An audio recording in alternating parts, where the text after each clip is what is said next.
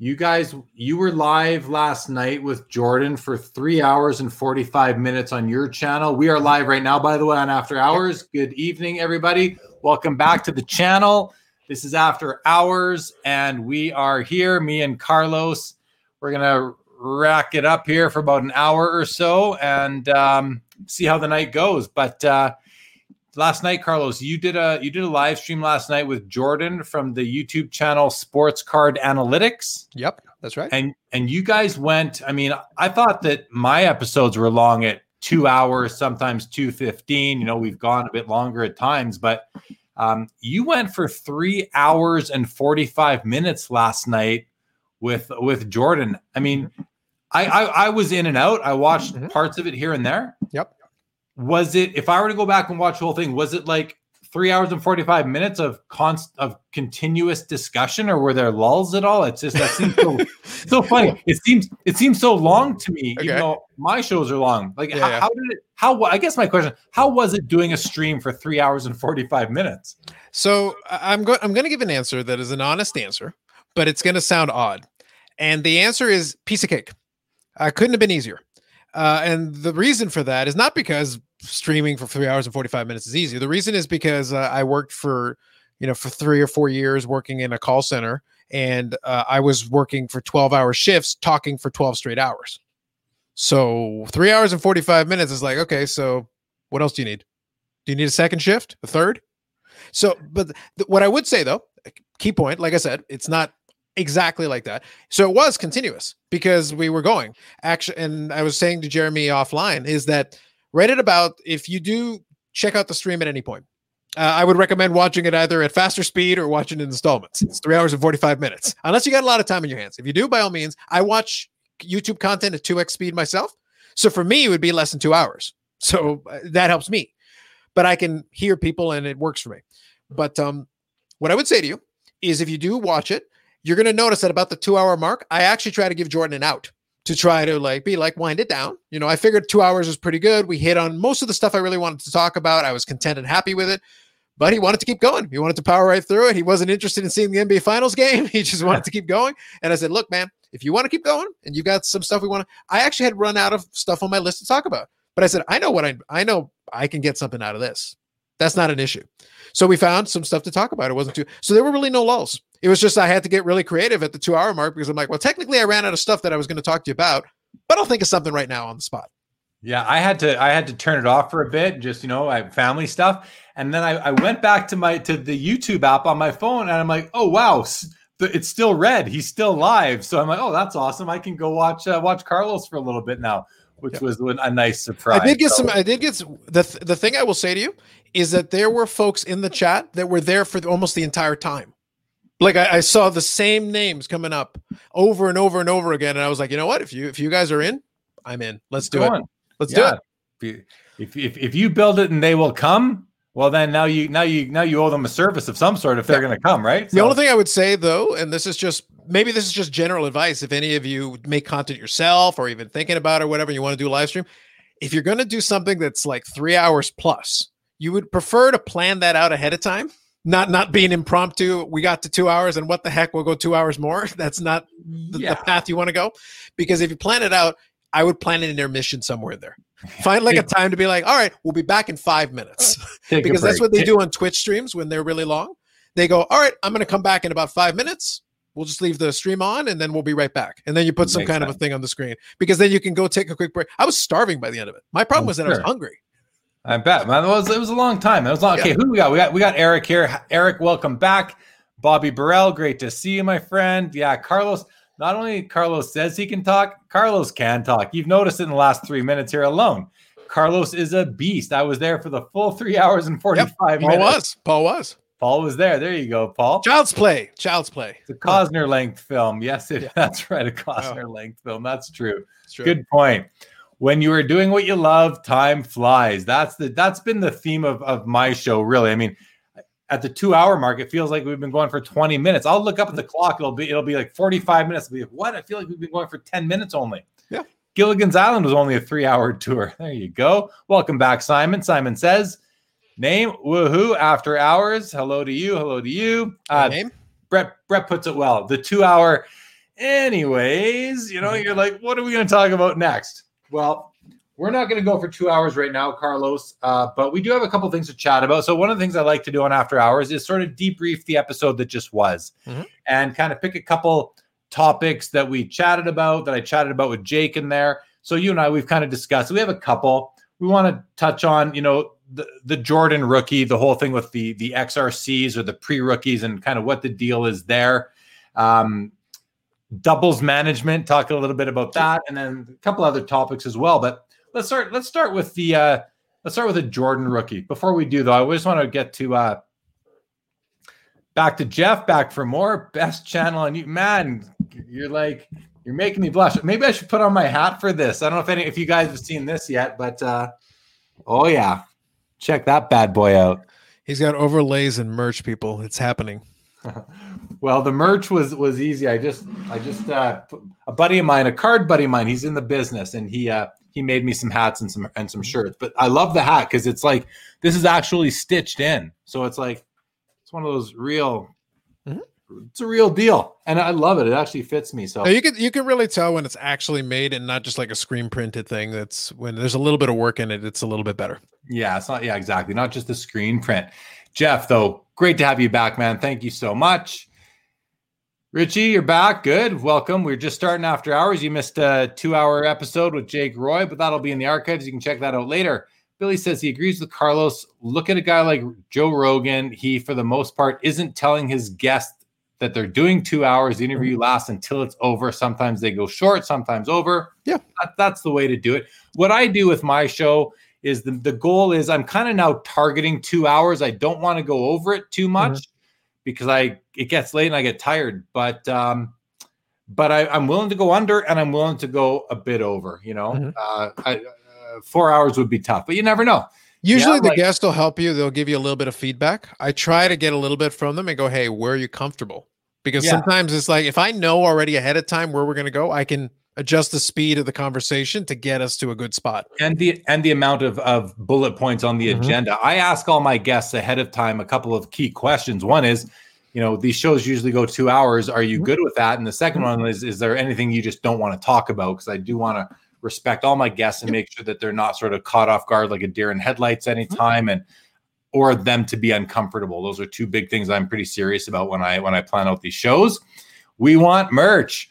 I got the I got I got hats and I got shirts. I just I don't have them priced. I don't know what I'm doing with them exactly yet. I only ordered 12 of each and uh I've already made two of the hats mine, so I'm down to 10 of those, I guess you could say. Because I already misplaced one. I don't know where it is. My kids probably hit it on me. But don't misplace the one you offered to send me for free, Jeremy. Come on.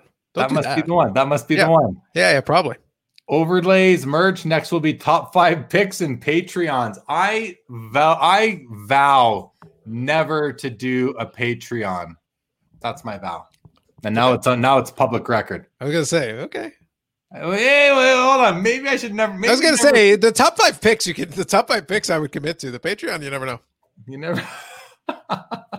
It's like we started with overlays, then we got to merch. It's like it's a slippery slope, Jeremy. It's a slippery slope. know, I can. I'm okay doing top five picks because if I do top five picks, my Okay. top five picks aren't going to be guys who haven't, you know, played a game. It's going to be guys who, or not. It's not going to be rookies. It's going to be guys who are like actually worthy of investment. Let's say because that's what people are looking for. Top. If you're looking for a top five pick, you don't know who you want to collect for yourself, which Mhm. is fine. yeah. But if that's the case, or you don't know who you want to invest in, I'll Yeah. do top fives, but no, not not not plural. Maybe the odd one, and it would have to probably stick to hockey. What does Paul say? I have to say, Jeremy, I like the five questions. I'm always curious, especially with the older hobbyists. I think it was Rich Klein. I asked if he had any whales to see if there is anything left to collect. I'm glad you're liking it, Paul. To be honest, I'm not sure how it's going over, but um, it's kind of fun to have some segments throughout the show. I'm I'm real. I'm enjoying the segments. Overlays aren't cheap. Might need the Patreon. They're free, but they take me some time to do. I'll admit they take time, even though they look simple. They're uh, they, they do take some time to make. After hours is a after hours is a slippery slope, Carlos. Yep. This whole thing's a slippery slope, right? It's done. Oh, It's. Jake's in the house. Jake, welcome back. Good to see you. Yes, I got. I know Jake has merch on his channel. I've seen his. I was gonna say you gotta you gotta get some tips. Jake, by the way, good job on the good job on the episode. There was some good stuff on there. I was uh, I was listening in, but I was also kind of peering over to the UFC fights because they were on. There you go. You got to you got to multitask, but a great episode, guys. Great I- episode. I appreciate the feedback, Carlos. I appreciate you giving it directly to, to my guest of earlier. That's very nice. Uh, what's this, Billy? I would say you should cut your shows up a little bit, maybe even just the SCL5. Post a five minute clip the day after a two hour show to get more. I, I, I'm man. I know exactly what you're saying. There was a little bit of that earlier on. You were doing a couple of like clips I- of certain specific things. It's one thing like your your your point's valid, but just bear in mind that also like we have day jobs. Yeah, well, that, Like, no, that, letting stuff out. that's just it. I did some highlights, a couple, a couple episodes, and then I just, I, I just don't have the time to do like any Mm-hmm. Yeah. post production work, really. Yeah. Um, I'd love to, and you're totally right on that, Billy. I mean, it, it would, it would be, it would reach more people. The good stuff would reach more people. More. you can attach it to stuff. like Instagram stuff if it's All like a shorter stuff. clip. Like there's a lot of great stuff. It's one of those things. There's not enough hours in the day. there just there just aren't. Yeah, no, that's all. That's all it comes down to for sure. Ernie says trivia contests for hats or T-shirts. Yeah, but then you got to pay to get into the trivia contest, right? Here's the here's the thing about the show. Um, it's not really monetized. Like so, so the YouTube channel's monetized, Yeah. which means that they owe me like probably works out to about ten bucks a week, maybe. so it's not much. The merch, I I, I put out some some you know real money on the merchandise. It's I don't know. Um, part of me wants to give it away. The other part of me says I think I should charge for it. So, you know, it's tough. I, I don't know. I might just keep it all for myself because hey, I got twelve shirts. I'll I'll go through twelve shirts. Twelve hats, maybe not so fast, but we'll see. We'll see. Top five picks: Jordan, LeBron, Gretzky, Babe Ruth, Bol, Bol. I thought that should say LOL, LOL, not BOL, BOL. I, I didn't hear Mike Trout on that list. Come on, He's not there either. Brad says I he, should, the show he and shouldn't tell. be on that list. No, I wouldn't even replace Bol Bol with Mike Trout.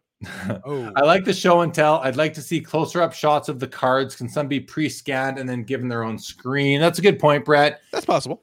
It's possible. It's just that much more work to do it, um, to coordinate with the guest. If I was doing one show a week, I'd say no problem.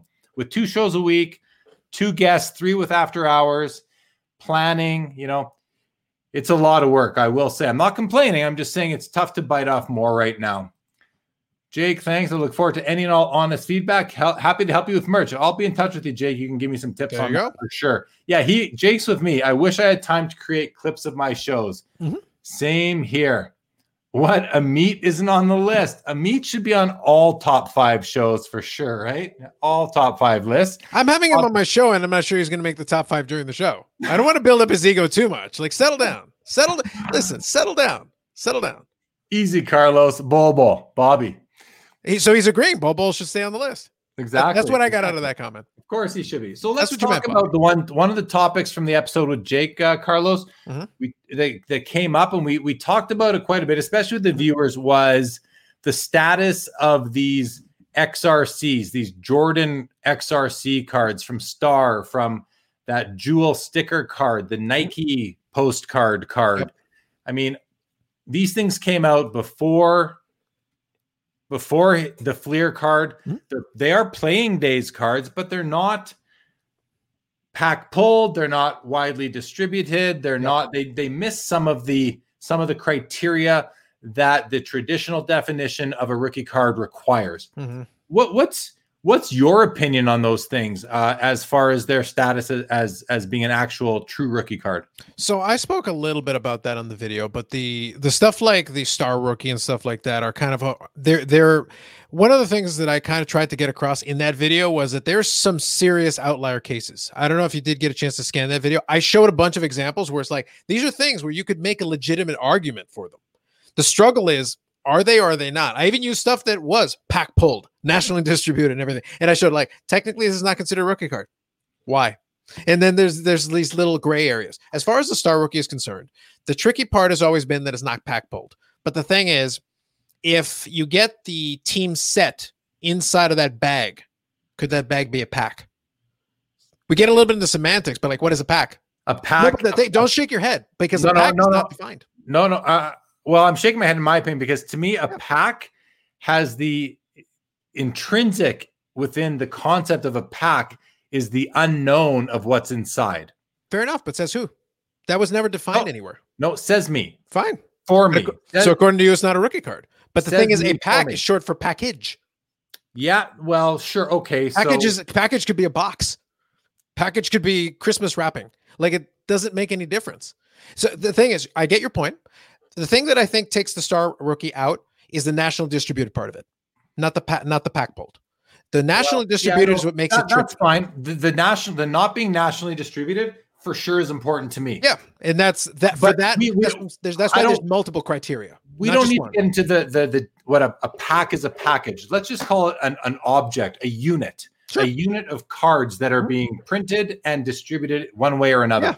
To me, pack pulled Mhm. means that you are you don't know what's inside. Now, Mm-hmm. that may not be 100% the uh, you know applicable because you still have things like master collections where it's still licensed, but you don't. But those don't come Well, out. what about a factory sealed set? You know exactly what's in it. Yeah, see, that's where it doesn't. That's, That's that's what I'm trying to get at. My, Yeah. my point is no, that there are different. There are outliers for all of these things for sure. Correct. They- Correct. it- you can't find. It's like it's like you've said, Carlos. Number one, you're not going to get consensus. no. Number two, it's great. It's a it's a it's a thinking experiment more than Mhm. anything. Yes. As far as the Jordan, let's just hone in on the Jordan card Yeah, sure. one one Yeah. one more time for a second. The star cards were not, you know, number one, they didn't come out. Well, I, I- guess they could be called the factory set because that was a fact. Each each thing was a team set. That's what I'm trying to get at. It's But murky Were gets they were they licensed? I think they were licensed. I'm Yep. not 100 percent sure. to a certain, to at least a limited degree. To at least a limited degree. So really, where they fall then, because I'm I'm I, I can see the argument on the pack pulled thing. Mhm. Maybe maybe that doesn't apply to the to the star card in that you could say they're pack pulled because Mhm. they came out of a cellophane pack, Yep. but you knew exactly what was in there. They were see through. Yep. And I've got another one for you in that same vein. Sa- Same vein, exact same concept. Stuff that was available pack pulled that was nationally distributed. Do you remember those like team sets that you could buy at the at like the at the store? So like it would be that year's set and it would be just a specific team. And if a rookie was inside, It's just a different packaging of cards that were pack pulled. So but yeah, there was nothing random about it. You knew exactly what like- team it was. Yeah, yeah, and you could get the rookie card out of there. So Correct?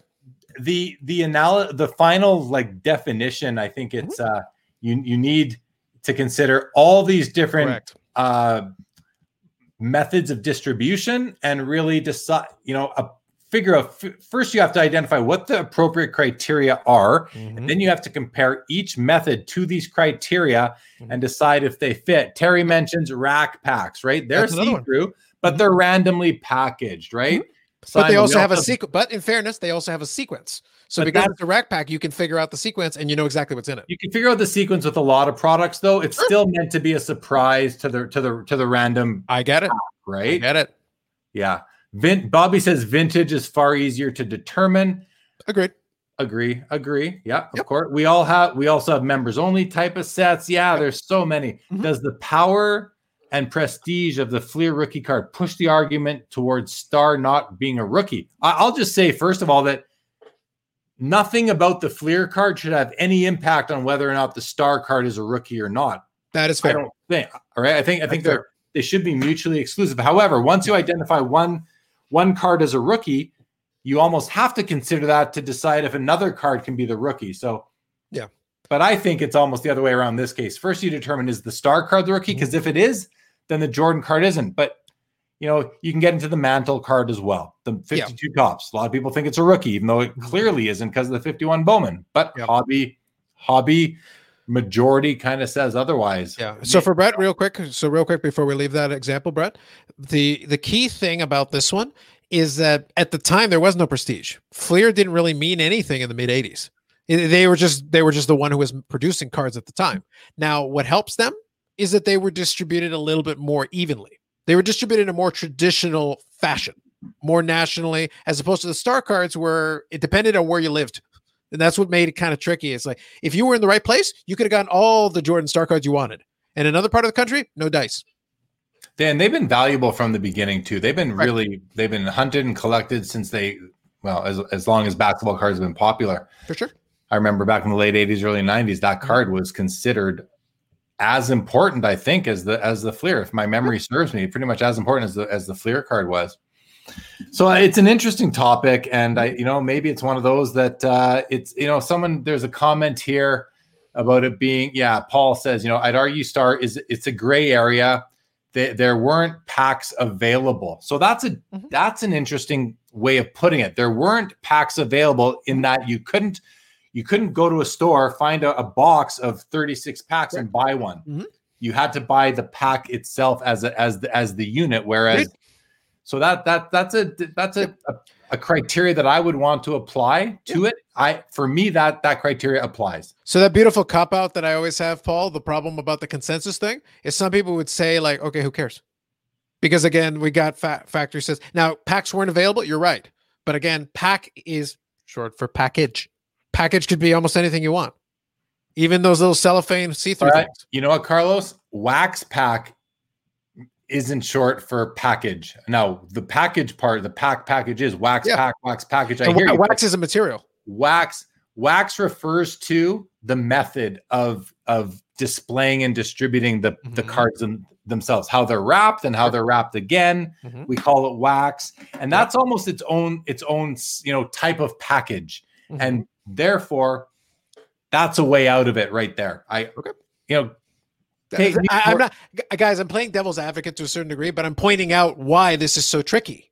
yeah That- no that, it, that was the point of the video, and that is Yeah. the point of this part of the conversation. I'm just saying to you, so tricky it's not so obvious. It's not as easy as you think. No, and semantics do come into play. Like when I say pack and Carlos says pack is short for package, you you know that's the kind of direction that you need to go to if you want to have a really well thought out Mhm. dialogue on the topic and have your best chances at maybe coming to a logical conclusion on it. Let's keep going though. Mhm. Uh, also, and you also and you- and you also stick by unopened team bags. I don't. Sorry, Simon. Don't. Oh, and you also still buy unopened team bags. Yep. Rock rock packs, members only, vintage. Sorry, I'm just getting through the comments here. Excuse me. What about EPAC exclusive or non-licensed? To me, if a something like if something like EPAC, oh, EPAC exclusive, Mhm. to me, to me, EPAC is a new way of mass distribution. It, it comes out of a, a, a virtual pack. To me, they're to me good as as far as rookie RC definition uh, would apply, in my opinion. Mhm. Star have Jor- Jordan pictures from rookie season in Bulls uniform, and we can now freely buy these cards if we choose. Mhm. Yes. Now, I will say, Simon, I will say, Simon, you, what you're describing here is kind of the conclusion I came to in the video. What I said is that the consensus is going to be tricky. There's going to, I gave what I'm comfortable with for myself. That's not, none of you are bound by that. None of you are bound by Jeremy's definition. But the other thing is, to your point about freely buy what you choose, you're right. I like I like some of the rookie parallels, but I call them rookie parallels. I don't call them rookie cards. But some people, they're rookie cards. It it Yeah. really depends on what makes you happy. To me, they're rookie parallels, and I still like them, so I still collect them. But I, I personally don't consider them rookie cards. See, yeah, for me, a rookie card that has a parallel, I consider the parallel to be. I give it RC personally. To me, Yeah. I'm happy with it. To me, and I there are other people that will agree with you. That's what I mean. Like, Yeah, but most don't. Uh, that's one where I'm certainly in the minority, and I'm, I'm okay with being in the minority. You know, Yeah, it, it's, that's we fine. approach it. We well, have then I have a lot of uh, Soto rookie cards about five feet from me. Then Yeah, and you know, and, and I would consider them all to be rookie cards. I'm sure. Maybe back in the '80s, Star was given more credit as a rookie. I don't, I don't remember it that way, Brett. I remember it the same way as it is now. It was always the XRC, but it was still important, just Yeah. as it is today. Very important. if you're if you're Jordan to to put a button on this, if you're a Jordan collector, you still want the card. so it's like so it's like if you're a Jordan collector, like a Jordan diehard collector, you want this card, yeah, whether it's an XRC, an RC, or whatever. You want it because they're part of the game. rare. They're Yeah. rare, and you know they're they're they are earlier cards. The Yeah. the card stock is much weaker. It's it's it's a very flimsy card. Um, I don't like that about it, but. Yeah. But to me, it's a legit card. Whatever you consider it to be, it's a legit card. It was It is. produced legitimately. It is Yeah. a card. And that's why Beckett gives it the XRC versus ignoring it altogether. Correct. You know? Okay. Richie says, uh, could you imagine the uproar if a body like Beckett came out and decided the star was the true rookie and the Fleer wasn't? Food for thought. Yeah, I mean, They had a chance in the 80s if they had gone the other way. yeah, they could have. they can't. It, yeah, I can't see it happening now. But the hobby yeah. itself, because Beckett is not the hobby. Beckett mm-hmm. is one group of people's opinions and historical, uh, you know, historical thoughts on things. But it's certainly not the law or or the or the way it has to be. What does Joe say? He says, I think one issue with Star is the counterfeit point. Not everyone felt comfortable with Star issues due to some of the shady out. Yeah, there's those cards are, are notorious for having been uh, counterfeited. Mm-hmm. Bobby Burrell says everything got complicated after wax ended, and we went to foil and yeah. wrap. One quick, one quick point on Joe's, on Joe's statement. Kind of stuff. Yeah, one quick point on Joe's statement. It's not like the 86 Fleer isn't counterfeited though. Like it's True. very much a counterfeited card. Uh, the problem was they had trouble figuring out which stars were counterfeited, but the 86 Fleer is totally got counterfeited card as well. Yeah. Frankie, we're still talking about that rookie card. Welcome back, but we're just about to wrap it up. And yeah. the basic, uh, our basic conclusion is we don't know. I mean, we good luck. Yeah, it, it's a tough one. It's a tough one. There's so many differing opinions and differing criteria. So we'll we'll have to leave it to people smarter than us. Simon, I consider all rookie cards from a player's rookie season as rookie cards, but that's me. 100% fair. No issue with that position. Is it safe to assume that after 34 years, the market has reached consensus? No, it's not. No, absolutely safe. not. It's not no. safe, Billy. It's just but, not. But thanks, Simon. I have so many Soto rookie cards right now. You have no idea how many I have right now within arm's reach. Has a player's consensus rookie flip flopped in value with a different year ever? Not that I can think of off the top of my head. Simon says there's also lots of 86 mm-hmm. Fleer counter yep. flips too. Yes, there are for mm-hmm. sure. Yep. All right, enough of that. I can't take any more of that conversation at this point. Um, Carlos, you were you you mentioned to me that uh, Jake mm-hmm. mentioned you know he collects Penny Hardaway. He mm-hmm. wants every Hardaway card from the '90s, and he also wants one of every um, insert card from the '90s. That's right. And you referred to those as Mount Everest goals. Correct. What did you want to? You want to? You kind of found that interesting. What did you? What? How did you want to debrief that? Uh, that yeah. particular. Oh, before you do though, I just want to bring this up right here. Sorry, yeah. but uh, Frankie says, "Well, food for thought. There are an estimated four thousand star sets printed for the XRC. Mm-hmm. So that's a very small number. I think that's just that's, that's why I'm saying is that that was why my point was as a Jordan collector. If I was a Jordan collector, I still want one. Yeah. If I can get a legit copy, I want it.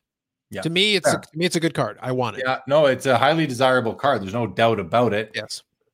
Okay, let's keep. Uh, I think for rookie card collectors like myself, mm-hmm. I'm content with the fifty with the uh, the 57, the number. I'm content with the 80 with the 87. If you can get the 57 Jordan rookie, that's awesome. I think I his I think his it. rookie card is number 57. That might be why I okay. said it. I think okay. so.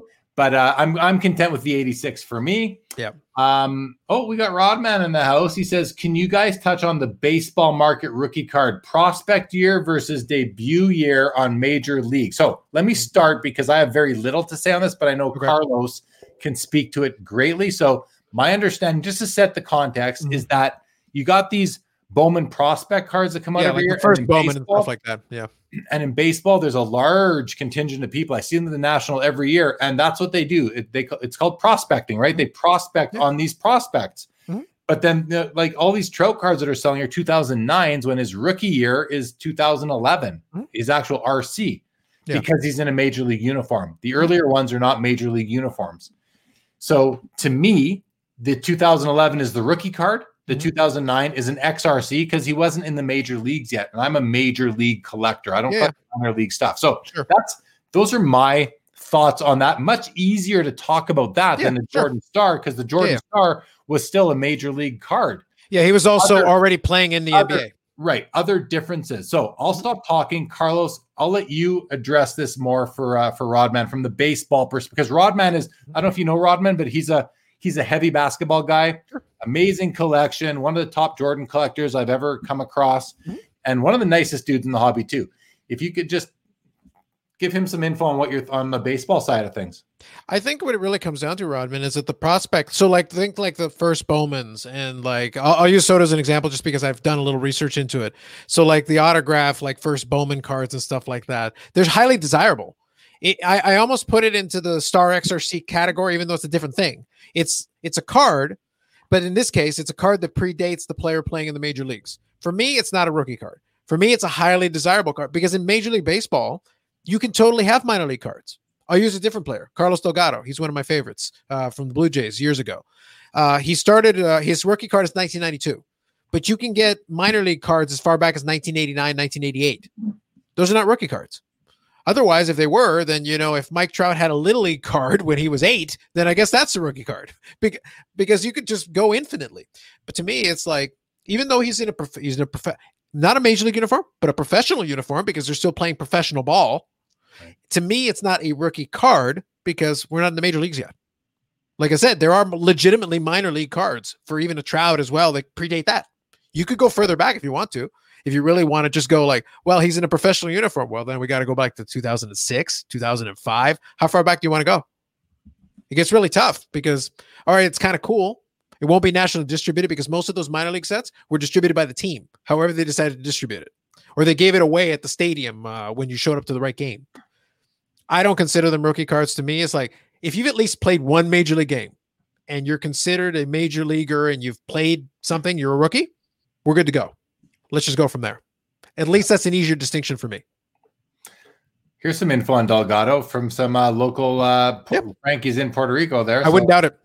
Yeah, would not doubt it for one second.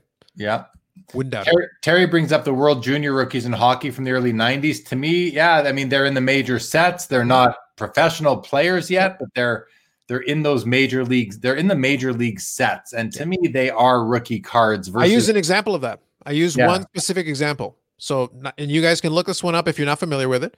97, 98, Zenith Hockey, the Roberto Luongo's rookie card. He's in a Team Canada Team jersey. Canada. Yeah. It's in the set. He's considered. Now, here's the weird but part his, about that his, set. His his black diamond card from the same year is also a Team also Canada Team Canada. Card. Correct. Now that is considered rookie.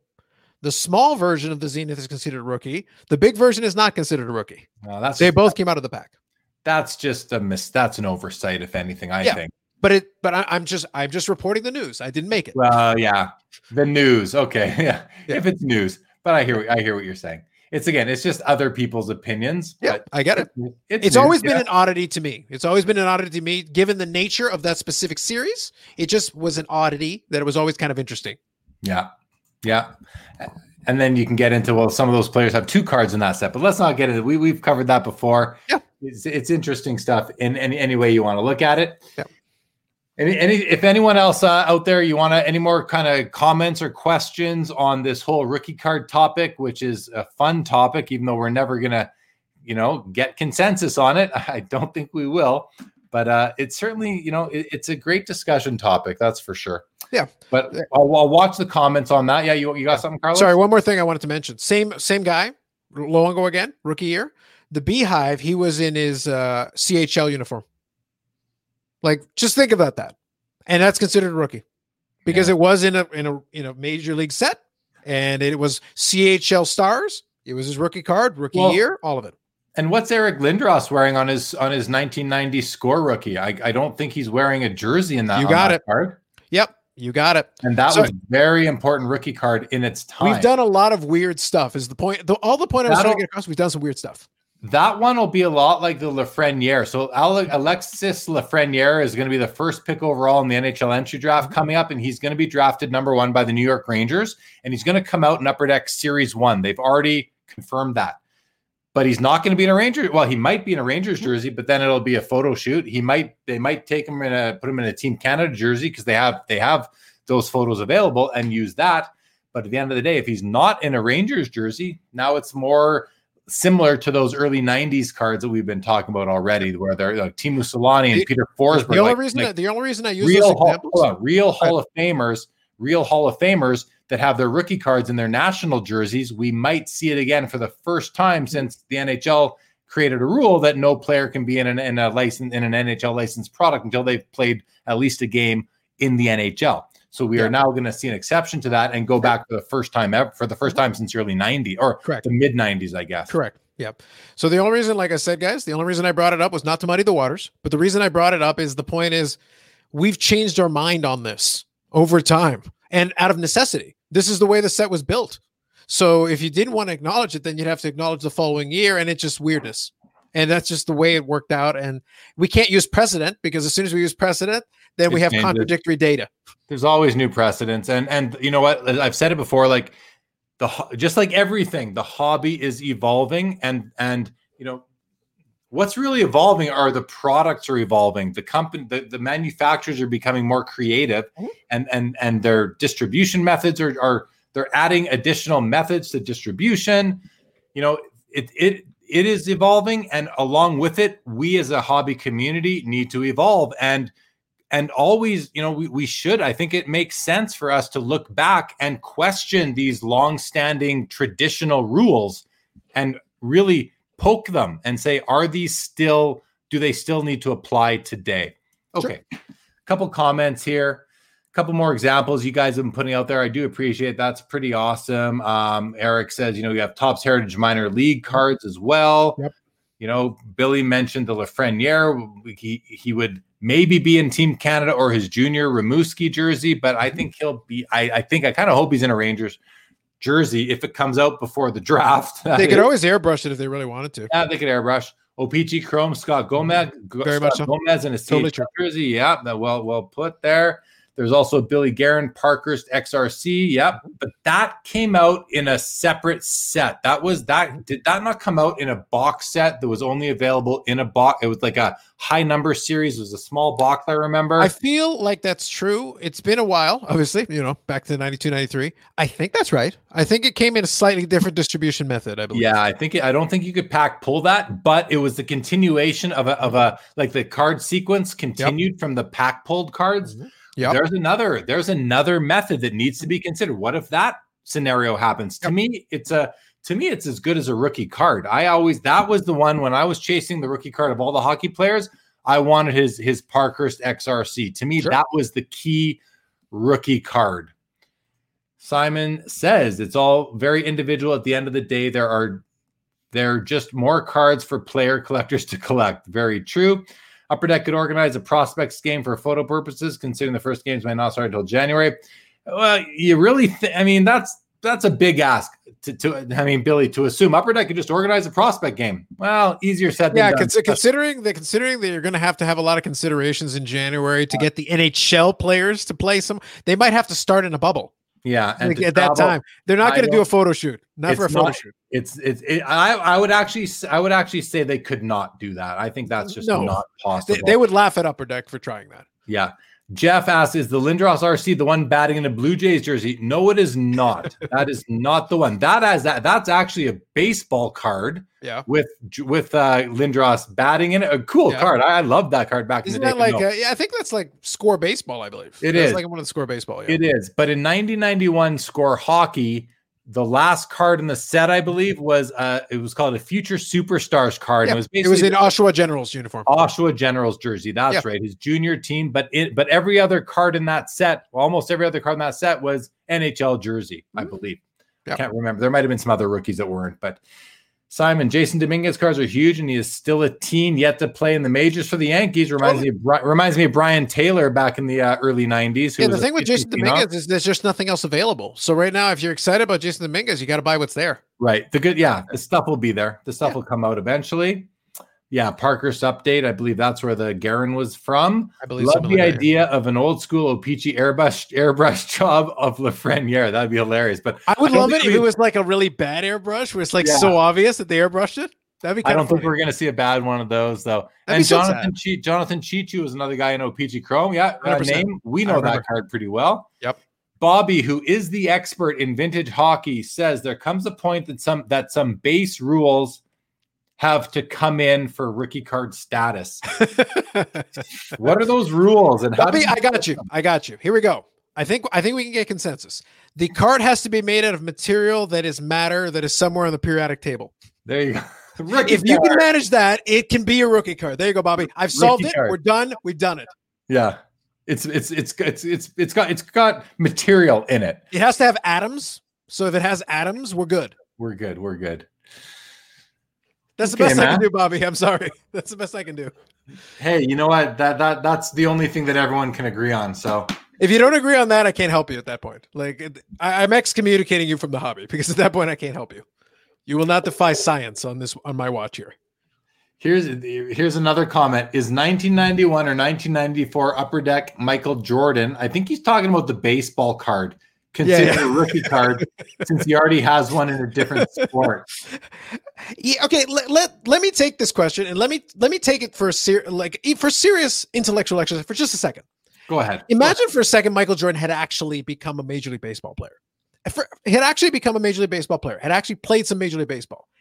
Then I feel like you got an argument. That'd be kind of interesting because if he had actually played some major league games and decided to become a two sport athlete for a while, like if he had legitimately done it, because there is a Bo Jackson baseball rookie and there yeah. is a Bo Jackson football rookie. Same with Neon Deion. Yeah. So, like, I feel like there's an argument to be made if he had actually become a Major League Baseball player for like the White Sox. I feel like then it's legit. Then you can make that argument. Otherwise, it's just a fun novelty. There you go. Yeah, that's a tough one on the Jordan. First of all, the Jordan card, it's, and here we go into real, real spe- specific technical like angles, is that it's not even numbered in the set. It's like an SP1 or something like that. So it's mm-hmm. it's it's an insert first of all, which mm-hmm. a lot of people say is not is not rookie card possible. So if it was part of the you know what, if that card Carlos was part of the base set numbering, then okay. to me it would have to be considered a rookie card if it's his first baseball card in a in a legitimate baseball card set. Okay, Even but he's he, not a bit, but he was he was never outside of the minor leagues. He never really became a baseball player. But, but that's fine. You have rookie cards of people who are who never really played this. He he attempted it. It's not like yeah. he was a it was a, a fan, you know, fans of the game or something like that. He actually tried to play. No, I got you, but uh, you at the very minimum, you had to have played a major league game to have a major league baseball rookie card. Is that the fact? Is that 100%? I'm pretty I'm pretty sure to actually have a rookie card, you actually had to have set foot on a field and performed well, in some capacity. Brien Taylor has a card. Did he ever actually play for the Yankees? I don't know if he played for the Yankees. Uh, let me look it up. B R I E N. Just if you're gonna. Yeah, yeah, I got. I I know the guy you're talking about. Okay, okay you never know, man. He he was uh, he was a flash in the flash in the hobby pan several several years ago. While you're doing that, yep. Terry Carlos puts the science into cardboard. He sure does. We did it, Frankie. My baseball years don't count. I, how many Francisco Gonzalez uh, baseball players have there been? Probably like half a dozen that have rookie cards, right? Yeah, there you go. E ePack Ricky cards realized isn't matter though. Well, but the, but yeah, I hear. Yeah, I know you're joking. You're joking, but you can get them delivered. You can get them delivered. Yeah, there is at some point a physical card. So yeah, we, yeah. we do meet the matter criteria eventually, Richie. Potentially, we can meet the matter criteria. Frankie says the 99 the 1991 card is more of a promo card than anything. So is that the SP one where is that the upper deck card was 91 or was that I think it was, wasn't it? I believe that's right. I yeah. think it was. So I think that's what he's talking about. COMC Barry in the house. Barry runs the COMC office in Canada. Says, oh, 405 in the game franchises has XRCs like Mike Michel Briere from an update set, which are still waiting for rookie cards 15 years later. So maybe if you don't get in the game, you get an RC, you get an XRC. Yes, the yep. SP1. Thank you for clarifying. I love that the 30 of us watching can just pull off the tip of our tongues all these examples of strange, strange kind of uh, query RC examples. Yes. Yeah. We are hardcore hobbyists, no the, doubt. That that was the so Richie, that was the whole point of that video where I came up with a bunch of obscure, weird example because I the the point of that whole thing was just like, guys, it's it's weird. It, it's it's difficult. Like every time we think we've nailed down a definition, I we can find an exception. We can find something that's odd that, like, but are you sure this is not because it meets all the other criteria? And that's the problem you run into. Is like you can find an exception. I promise you. Yeah, that's the thing. To really under to really put this whole rookie card discussion into context and really really to frame it appropriately, you need you need to know really all the different variables that have been uh, put out there already in cards, all the different methods and everything. There's, and there's got to be hundreds of them by now. So yeah. it'd be quite the it'd be quite the uh, exercise for sure. Bobby says but nothing will be defined after all this talk. No, nothing will be defined. Well, except the matter part, uh, Bobby. I think we've nailed down the matter. I think we know it has to consist. Of, it has to consist of matter. It cannot just be a virtual card. Correct. I'm I'm comfortable with that. For sure. Uh, I wanted to get to uh, where was it here? We had. Did I put this one up? The 1991 card is more of a promo Yes. card than Mhm. anything. Yep. What do we have? Dave Kaplan. Welcome, Dave. Many of those Bowman baseball guys in the early 90s, 92 to be exact, had never played a game before they had cards. They were just draft picks. I think the rules were changed after that, though. Because the rules did change here and there. And I can't think Mhm. back to that. I can't confirm nor deny that, Dave. Yeah. As far as I can tell, I think you're right about the Brien Taylor thing, but he never played a major league game. So it's one of those deals where they made a card.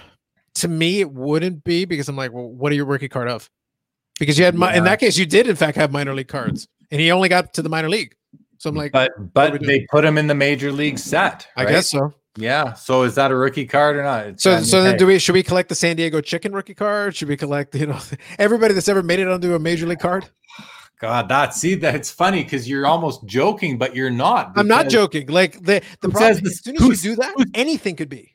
Well, who's to say the San Diego Chicken didn't have aspirations to be a Correct. player one day? I can't prove that definitively, Jeremy. And the car's made out of matter. So as far as I'm concerned, the matter is settled. We need. I know it's this is this is it's tough to do. It's tough to do for sure. Here we go. Kendrick Nunn for the Miami Heat got a Prism rookie update card in Chronicles. So is that considered a true rookie?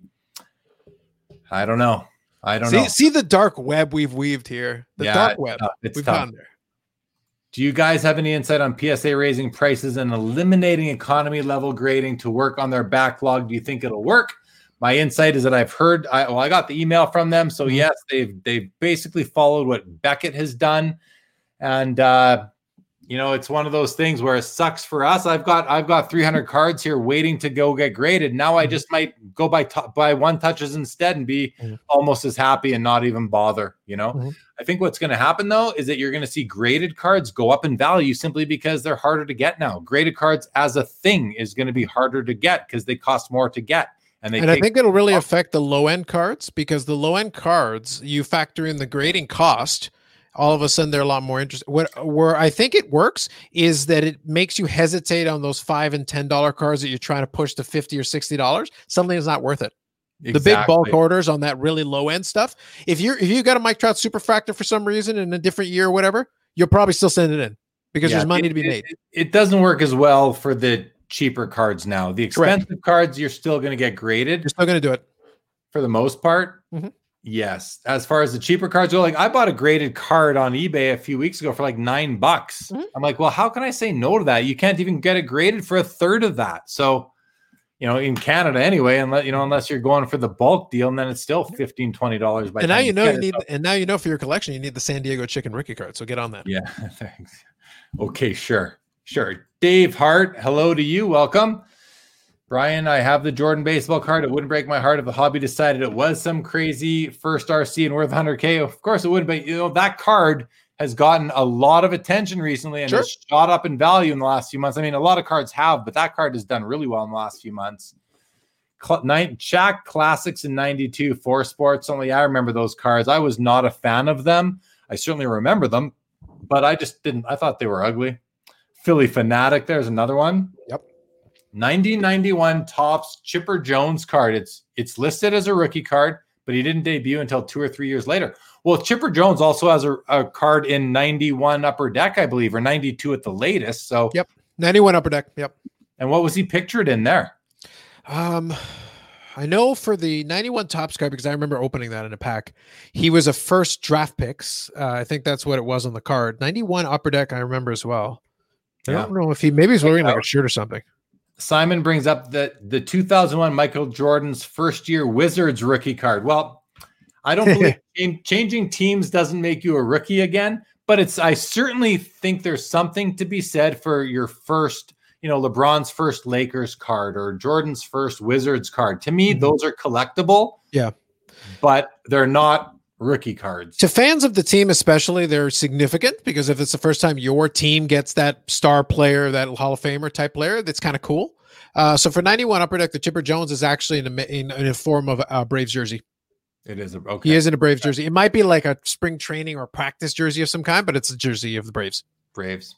It's like Tom Brady has a ton of rookie cards that are not. They're like, uh, what team was he? Michigan or something? Or was, was it Yeah, Michigan? Michigan. Mhm. Yeah, he's got a whole bunch. Like he's got what 25 RCs. 20 of them are him in Michigan. Maybe four or five are him actually uh, in Patriots. Mhm.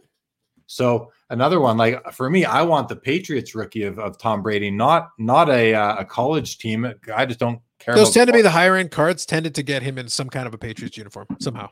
Yes, they did. They did. The RC rabbit hole. Well said, Bobby. Well said. So Dave Kaplan says, but does rookie card even mean anything anymore when people are paying bigger money for best cards or rare autos or whatever? Mhm. See, that that's what I'm getting at when I say for myself, Mhm.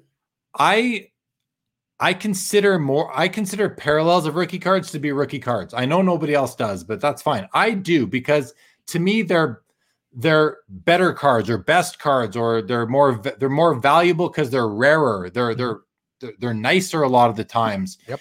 So, but to, to Dave's question, does it even mean anything more? It does mean anything anymore. It certainly does because, com, you know, so many people can, can't afford the very expensive cards, so they they they lean towards the commodity cards, the commodity rookie cards, because it's still that player's rookie card, and there's still so much love for rookie cards. When you get into guys, when you, you know a lot of these when you get into Michael Jordan, for example, and all the money that is spent on his exquisite rookie patch autos, you know, 60, 70, 80,000 dollars for a card that is 20 year, you know, 20 years into his career. Mhm. Those are so rare and they're they don't make them anymore. They command those big dollars. But you look at his rookie card, you know, one just sold for over four hundred thousand dollars in an SGC 10 holder. So my answer is yes, it does mean something, but the the range of cards that can fit into that definition, I believe, is growing. I don't know if that answers what you're what you're kind of getting at, Dave. What you go on to say, I think there is something to be said for collecting first auto cards. That's pretty cool too. I have, I, I think, I think I agree with that, and I've seen people kind of post cards and be like, "This is his first autograph card," so I, I think that's cool too. What does this say? It will make the mar- it will make the market grade the cards that should be graded, e.g., higher end inserts, parallels, etc. Yeah, hopefully you'll you'll that should be graded. We, people will be more selective. Hopefully they'll be more selective on the condition of these cards are getting graded. But then you're going to see people like, well, every card's a PSA nine or a PSA ten or a BGS nine five or nine. There's no more graded. There's no more cards graded. You know, modern cards graded lower than that. So how how much do they really stand out? One important thing to to remember as well about the PSA thing is that if you're in the uh, collectors club or whatever, there are still some options for like ten or twelve. I think they're twelve dollar cards now, twelve dollars a card in certain specific setups, and they reduce the minimums on some of the lower tiers. They just got rid of a lot of the bulk stuff, like the super bulk stuff that's really low. Be aware there are still like 10 15 dollar options depending on who you're doing it with. If it's a bulk group lot, whatever depends. No, fair. Thanks for pointing that out. Is there a Gretzky card in a Blues uniform? Yes, Yeah, there for sure. Yeah, Yeah. there's several of them. Mhm. Rookie cards will always rookie cards. I think you say will always have meaning. I agree. Yeah. Yeah. Paul says there's a few of the Gretzky uh, in a St. Louis uniform. Totally true. Brett Miles talks to Dave Kaplan, says, I think it means more for those coming to the hobby and looking for a lay of the land. The word rookie card has value. I agree with that. Frank Frankie says the hobby has a strange way of defining what a player's iconic rookie card will be. Yeah, I'd like to hear more on that. Oh, you do say more. Kobe Chrome is technically a parallel of the base Topps set, even if it was a different product. Ooh, Interesting. Inter- hold on, hold on, hold on, hold on. I know. Hold, hold on, Carlos. One sec. Because. I'm just gonna give Go. you. I'm gonna give you a layup here, Carlos, because Carlos has talked about this Mm-hmm. specifically on his channel, and I know you you did specifically look at this case when you Mm-hmm. have two. You can have a card that comes out with a parallel in this that comes out of the same box, or the manufacturer will pull that parallel and make it its own release. Correct. And that's what Frankie's talking about here. Carlos, take it away. Yeah. So you run into this. It's a murky thing, but I use the Topps Heritage example. I use that as an example of where it's inside the same pack. So you got the base Topps Heritage, and then you've got a Chrome version of Topps Heritage, and then the parallels. Let's just stick to the base and the Chrome, just to keep it simple. They have the exact same checklist, the exact same amount of cards, all the same players, all the same numbers, all the same everything. That's a parallel to me. But the thing is, to your point, and what you're bringing up here is that, but they put it in a different box and put it in a different product. They use the exact same design. That's totally fair. But then if you want to extend that into a parallel, like again, we're back to the slippery slope thing. So then where does it stop? If it's not if it's not a product, well then in theory, if we could agree on that, if we all did, well then why would you ever buy that product, especially for the rookie? Because it's always the parallel that you have to buy a separate box for. To me, I don't know. I think where Frankie's statement might need to we might need to talk about it more is where he says Kobe Chrome is technically a parallel. Is it really technically a parallel if it didn't come out of the same product? Now that's a question. Yeah. Because we're getting, we're getting into because, semantics though. What does well, parallel mean to you? Well, no, we're, we're getting into yeah the semantics of the hobby though. It's not just the word parallel, right? So I get it. To me, to me, if the parallel came out of the same pack, it's a parallel card. If it comes comes out of a separate product altogether, it's a parallel product. And I, I am just thinking this through. I don't know if there's a difference. I think there is. There's there is a difference because they were released differently. So there is some there's a difference of some sort. Mm-hmm. But is that Chrome card still technically a parallel, yeah. or is it a different set altogether mm-hmm. with its own rookie card status? Mm-hmm. To me, it's a rookie card, no doubt about it. And yeah. I own one. I mean, and I wouldn't own it if I didn't think it was a rookie card, no doubt about it. Yeah. I wouldn't. And I think what makes it trickier, I, think what makes it trickier is that they use a completely different technology they use the same design they applied a different technology to it which in turn changes the way it looks that's the parallel argue, side of the argument well but because what you're saying it, it's a, it's it's a different it's a different product yeah altogether. So the yeah. technology is different but the reason why we're talking about it being a parallel at all is because it's the same picture on all the cards. There's yeah, no it's the same design. it's just a different layer of of coating on top of the card to give it this awesome chromium finish. Yeah Interesting stuff, Dave. Lest we forget, 52 top. Yeah, I mentioned that early in the episode. Again, you know, it's it's it's not his rookie card. I I agree, but the hobby seems to accept it as such. It's his first Topps card. That does not make it a rookie card. Uh, Rich, yeah, the Kobe might be more parallel product than parallel, just mm-hmm. like the 80 Topps and O-Pee-Chee parallel yes. set. Everything Correct. in our that's a good that, that that's a good comparison. Correct. It's actually the perfect comparison, mm-hmm. I think, to the yeah they're both. Now, the one point, one point that I'll make as well, it's actually an excellent comparison, totally, because you'll have the same card in both of them with one logo versus the other. Yep. Sometimes, though, they did have different checklists depending on the sport, so it does make it a little different. But in terms of design, totally true. So if you look at the same card from the same player in both sets, they're going to look virtually identical outside of the logo and maybe the paper stock. But again, uh, we're back yeah. to the same question, which is similar to the Correct. to the Chrome, the, Correct. The Chrome. Correct discussion as well. Yep. I'm glad Rich brought that up. That's an excellent, uh, very excellent good point. Point out, and it's funny again, because like you mentioned, you know, 89.90 O-Pee-Chee goes to what is it, 232 or something, and Topps mm-hmm. goes to like 196 or something yep. like that. So you've got these extra cards, but all the cards along the way, I do believe, are numbered the same. Mm-hmm. O-Pee-Chee just added more cards to the product and that and that, and that and murkies the waters on that whole parallel discussion because they've got nearly virtually identical design, but two different checklists. But it's it's a parallel setup to a point, and then yep. there's extra. So another yep. iteration of this so whole then, discussion. So then, what is it now? What exactly. is it now? It's just another thing to consider, right? Yeah.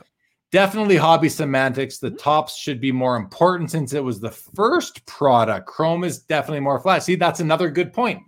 You do we have to look at See, in the old days, mm-hmm. it's what came out first, but now every brand comes out every year in its particular slot yep. uh, within the annual program of the company. You, you so, just brought up something interesting, though. I love, I love well, that. Let me, let me, let me, let me, let me finish my thought. So, does you know, the, the, it's just really the great question is, mm-hmm. that, does that then mean that the first set to come out every year is the rookie card for that player, and right. every other set that comes out after isn't? Yeah. Or is less of a rookie card. Sure. Totally with you. So, can I ask a question, Francisco? Let me ask you this question. So, uh, let's use baseball. So, if you have the identical checklist, do you want the Topps flagship card or do you want Topps opening day? He's a basketball guy. I don't know. No, I get you. But Topps opening yeah. day is basically the same design. Yeah. It's but it comes out earlier because that's why it's called opening day. It's like when you have when you have a different product coming out at different times of the year, Mhm. I believe they are each entitled to their own complete, genuine, full out rookie card. But in hockey, we have Upper Deck Series 1 and then we have Upper Deck Series 2. Yep. And sometimes in Series 2, well, you do actually get in Series 2, you'll get a, a parallel canvas young guns of the player. Sure. And we consider that a rookie card because it's different. But Totally. if there was a second card that came out of a rookie, let's say they got traded midway Mhm. and they put out a- an update card in the new uniform in the new uniform in the series two. Well, series two is its own product. It's Yep. supposed to be a continuation of series one. Mhm. Is that a is that a rookie card, even though that player already had a card in series one? Totally. I mean, so many factors to So consider. I'll- I'll- Let's let me let me about that. shift it. Let me shift it into the hobby realm. So let me use the example you just used, Upper Deck, Sure. because we know that one. So we know Series One, Series Two, we know Young Guns, we know all that. Imagine if Upper Deck lost its mind and decided to borrow the opening day concept. And prior and the earliest part of the this the hobby calendar, they go and release an Upper Deck set that is retail only. It's uh Upper Deck puck drop, whatever. It's the exact same design as regular Upper Deck, but it's got a puck uh, puck logo. And what they did is they put the full checklist, retail only product. It's got every single card that they're going to have in Series One and Series Two already in this product. That's basically what opening day is. Now, And in and- theory, that's a rookie. But then by your by your question here, then would open you know puck drop be the only rookie? And what's flagship then? What's the young guns? yeah, Becomes a problem, right? this this discussion is filled with problems, Carlos. Yeah. That- that's the one thing. I'm just using an extreme example to illustrate the point. I know that's the one thing we can all agree agree on for sure. It has to be made up of matter, and the discussion is, is is a big problem. Yeah, that's right. Here, Paul says, "What about recent Upper Deck uh, exquisite hockey Mhm. releases that are released across different product lines?" My opinion, rookie cards because it's its own product. It's just distributed in a very creative and different way. Sure. Yeah. Just my opinion, and I'm not putting that on anybody, especially not. the Now you guys know why I love my little caveats so much. We were not going to reach consensus. you need them. You need them. I right? gotta have It it. just- you need you need them. Brom says 96 97 Chrome was also a retail exclusive. It wasn't even a hobby box. It is it has to be seen as a different product as it was intended for a different market. Sure. See another I believe just- yeah, one more one more thing to consider, right? Lots of XRCs when it comes to Jeter, Upper Deck Minor League, Classic, etc. Excuse me, fair enough. Alex says, what about Kobe RC Topps Chrome Refractor? It has much more value than the normal one. That's pretty much what we're talking about, I would Yeah. say.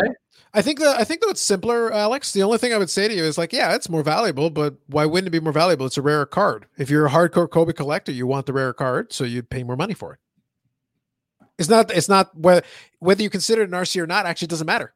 It's like it's just a really rare card. It's a cool Yeah. card, even if you consider straight parallel. If I'm a hardcore Kobe collector, I've already got the base rookie card. I want the I want the refractor too because it's sweet. Yep.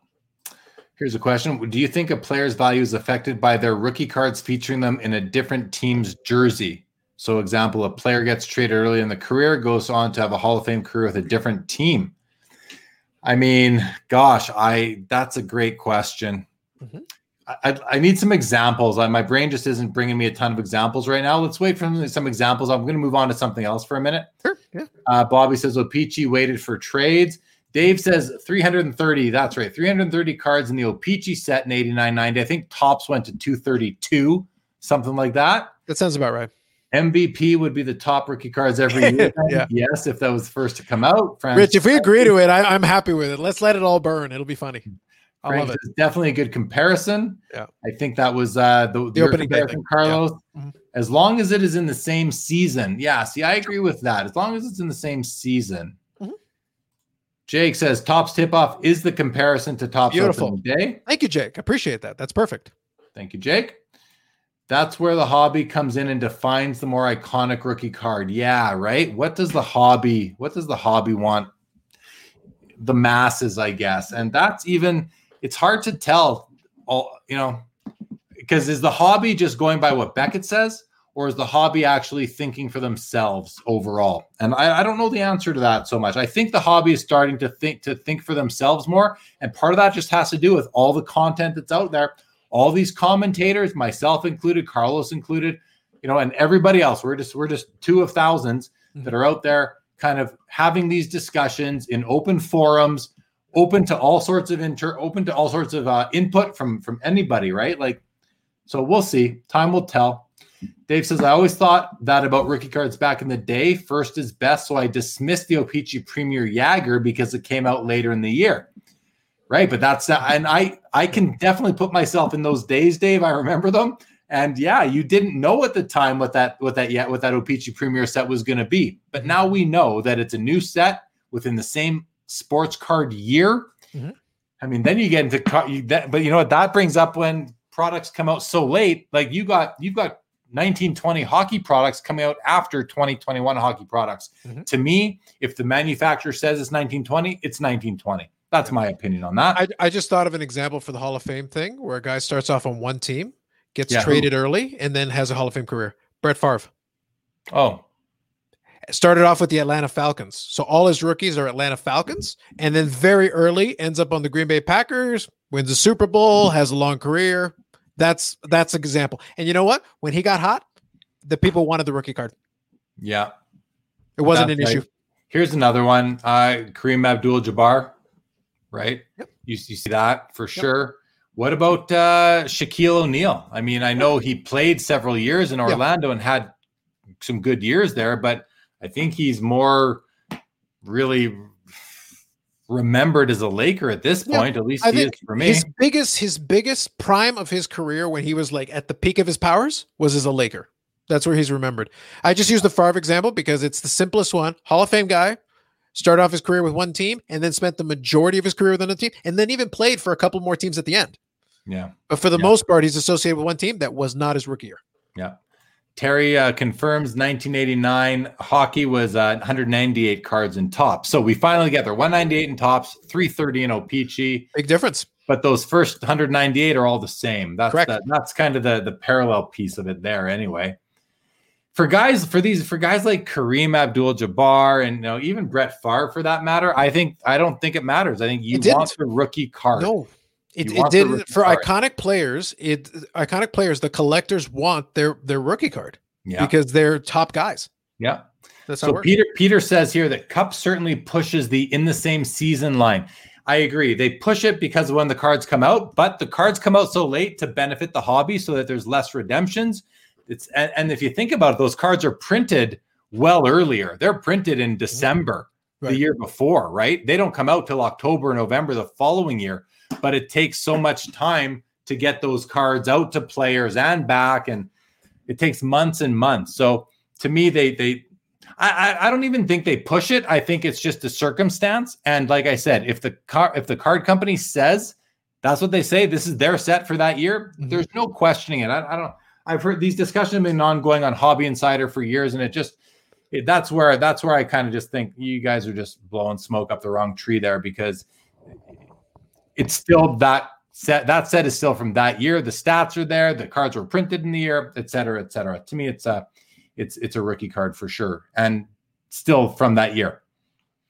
Brett says, I don't know if the jerseys, I don't know if the jersey they're pictured in is a huge factor. Marcel Dionne's one. Yes, for sure he's one. Hmm? He doesn't get much hobby love, but he's like the third or fourth all-time scoring leader in the, in the NHL, a Hall of Famer. Just didn't win any cups. But yeah, I think uh, the key is it didn't hurt. It didn't really hurt it in any way. It was going to be what it was going to be. And people, yeah, that card, yeah, it does not affect it in my in my opinion yeah. at all. Jones, that being Chipper, is in a in a Braves minor minor jersey on his rookie card. Thank oh, you so much. Mm-hmm. Sorry, I'm a little behind in the comments here. Uh, Rich says it may depend on the original team. I always wondered if a Brett Hull rookie card on a Flames would outsell the one airbrushed to the Blues. I don't think it would matter, airbrushed or not. I think it's just that's the rookie card. When he was at the card. peak of his powers, you would have wanted anyway. Yep. Bobby reminds us that Topps is distributed in the US and O-Pee-Chee in Canada, and that's probably why O-Pee-Chee added more cards, and even why in 82, 83, 83, 84. We didn't even have Topps cards. We only had O-Pee-Chee. Wasn't even in the hockey game for those two years, but they did come back for the Yzerman rookie year in 84. Brom says, I think baseball muddles the waters even more as it seems first Bowman designations and Bowman Chrome and Bowman Draft way more than the RC. That is true.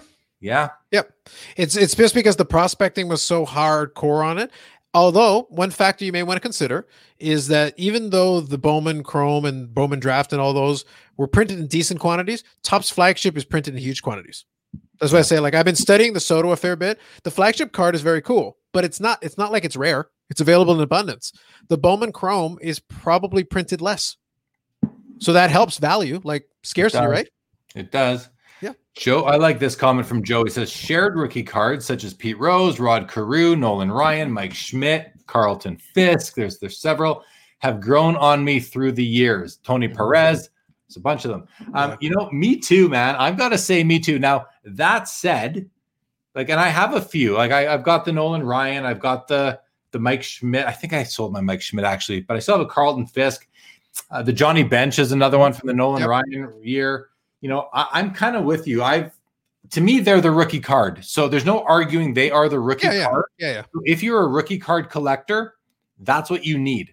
Yeah. That said, the 64 uh, Pete Rose is a gorgeous card, way nicer than it. Although his rookie card has grown on me too. It's got it's such that you know the it's kind of what my what this shows uh what the YouTube thumbnails are based Yeah, on. with the floating heads. I know. The floating heads is based I'm on the only one exempted from that because of the nature of my picture. I'm like, no, no, no. I actually get a body attached to the head. Yeah, you you get a body because it just it's just so much. It, Yeah. Anyway, um, I think the s- the 64 uh, Pete Rose is an amazing card. Yeah. The the 69 Nolan Ryan is an amazing card. That's the card that the Topps Project 2020 uh, was based on this you Mm. know this year.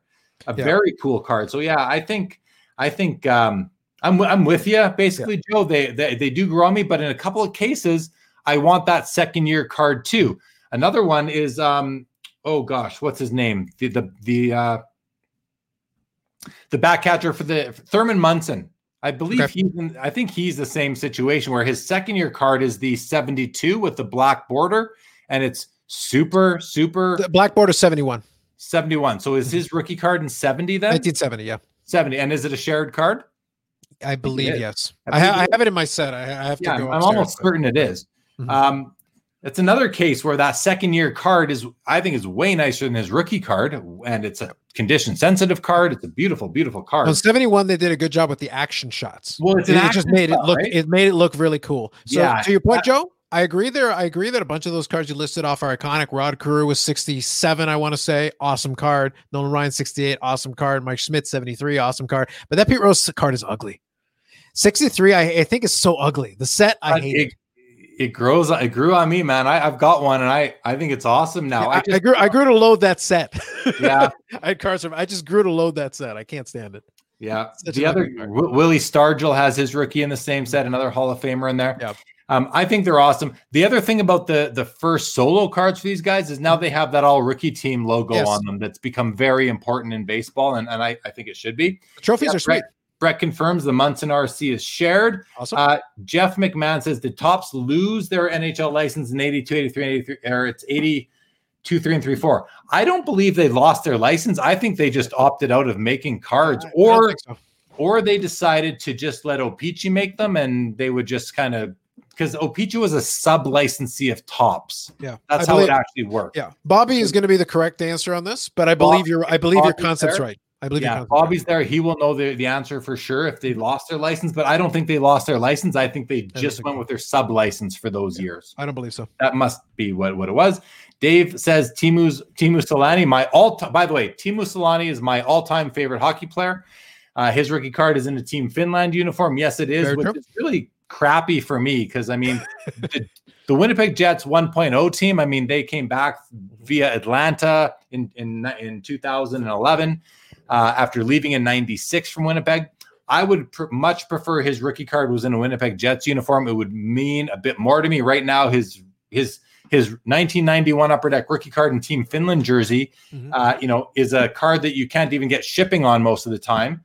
And uh, unfortunately, the, the card isn't that meaningful. I have one, and I think it's cool, but unfortunately, it's uh, it's not. It, it came from that era, along with several other hockey Yeah. Hall of Famers like Nicklas Lidstrom and Peter Forsberg, whose cards are also not worth anything. And in international competition. They did they did a lot of those Oh. World Junior picture cards with the international jerseys, and that was a whole era for their for those guys. And after that was done, the new rules came in where now you can't do that anymore. Although we might see an exception with Alexis Lafreniere We'll this see. year. We'll see. In 1970 or the 1972 Topps Dr. J rookie is from when he was playing in the ABA, not the NBA. That's Mm-hmm. that's that's right. It's professional though, which is the key Mhm. there. Still a professional league. And it did eventually merge with the NBA, so that's a thing. Here's here uh, Dave Dave says that Cal Ripken another so this is a case where again I'm a rookie card collector all sports and. I needed a Cal Ripken junior rookie I decided to go to the I the standalone I believe it's the 82 Topps update it's a beautiful card. traded. Topps trade he's standing with the bat over his Right. head a beautiful green background it's a it to me it's as it's as beautiful as that 52 Topps Mickey Mantle it's just it's your perfect baseball card and uh and I prefer it too. Much prefer it. It's a better it's a better looking card. It's a Yeah. better looking card. Terry thinks that uh, Topps went into stickers for those two years, and uh, could definitely be the case. Possible. Uh, Billy raises the Tiger Woods rookie card, 1996 Sports Illustrated, 1997 Master Collection, or 2001 Upper Deck and SPA. For me, Uh. oh man, see, for me, I don't like those first two cards. They're not nice, and I just and they're not shaped properly. okay. to me, it's the 2001, even though we had cards in Mhm. earlier years. But that's just what I would want for my collection. right. I'm not even going to care what other people think or what. To me, it would it would take the place for as a rookie card in my collection. Mhm. But I don't care if, if that's if it's not awarded the RC designation. Mhm. To me, it's what I would want. Yeah, well, there's no committee to award RC designations. I would say that the 97 Masters collection, I actually like the look of the card, but if I was going to take a card and just have it in my collection, mind you, if the 97 Masters collection was available, I would totally take it. But the 2001 Upper Deck and SPAs are cool looking cards. Like the SPA is a is a signed Tiger Woods card. It's actually a really sweet looking card in the in the vein of a future watch. Oh, it's it's pretty beautiful. cool. It's a very cool card. So is his so is his regular upper deck rookie card a very nice looking card. Yeah. And I remember the moment from the picture that they took in that card. Oh, do you? I you? remember watching it on TV when he was pointing at the pointing at the hole when he was about to win him another major. Well, Dave Kaplan will remember this. I remember driving to the 7 Eleven on Academy, the 7 Eleven on Corydon Avenue, Winnipeg, buying up Upper Deck golf packs, looking for that Tiger Woods card because uh, you couldn't find them anywhere else. They were such hot, hot such hot cards back in the day. Mhm. Packages, you uh, yeah, you should get them at 7 Elevens. Here, okay, Baz Silica, welcome, says XRC was used a lot in 86 to 89, Beckett and Baseball Card Magazine. It was a rookie card before players made the MLB, usually one to two years before the true rookie card, but XRC is deemed a tr- first true card. Great, like fair comment, and and and sometimes when we get into these discussions, Carlos, and you and I do it all the time, Mhm. it's sometimes nice to be brought back to what we were thinking of back in the day. Even though I do say these things are evolving, Yeah. this does put it nicely into context what an XRC is supposed to be a Yeah. first true card. Interesting. Rich says, I think someone brought this up before. This is a great point, too. Does a buyback auto of a true rookie card change its RC status? okay, I mean, Uh, to me, let me go first quick. Go ahead.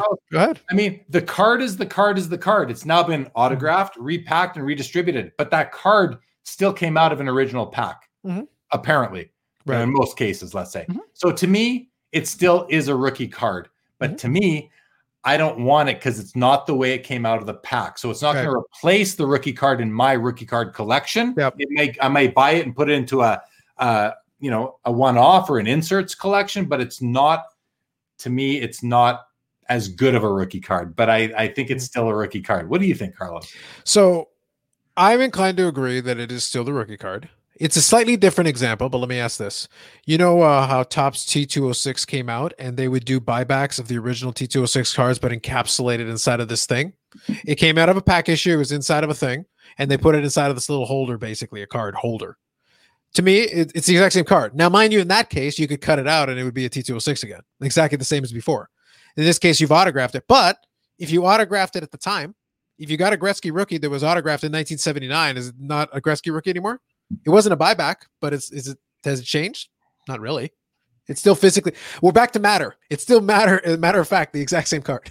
Yeah. Well, that's just it, right? Yeah, the Yeah. matter hasn't changed. Yeah. Uh, Bobby says he doesn't really know why Topps didn't do cards in 82 and 83 for hockey. However, they did issue stickers, so one Yep. can say hockey wasn't worth doing cards and stickers at the same time. Yeah. But it also means they were licensed to do it. Yes. No, they were for sure because they sub-licensed to O-Pee-Chee. So they they Could have if the original question to. was about the li- whether the licensing was an issue. Right. No, it's yeah, exactly. That, I, that I'm yep. we're good. quite positive it wasn't. Yeah, yep, we're good. Uh, Bill says, uh, so here's a player, uh, a very lightly known player, but his name is Jordan Weal in hockey. Has two different young guns in hockey. One is in Series One in an LA uniform. One in the update as uh, up the update that came out in SPA products, which to me is still a series, still a Series One, Series Two product. Uh, with Philadelphia, his early 15, 16 releases are LA, late releases as Philly.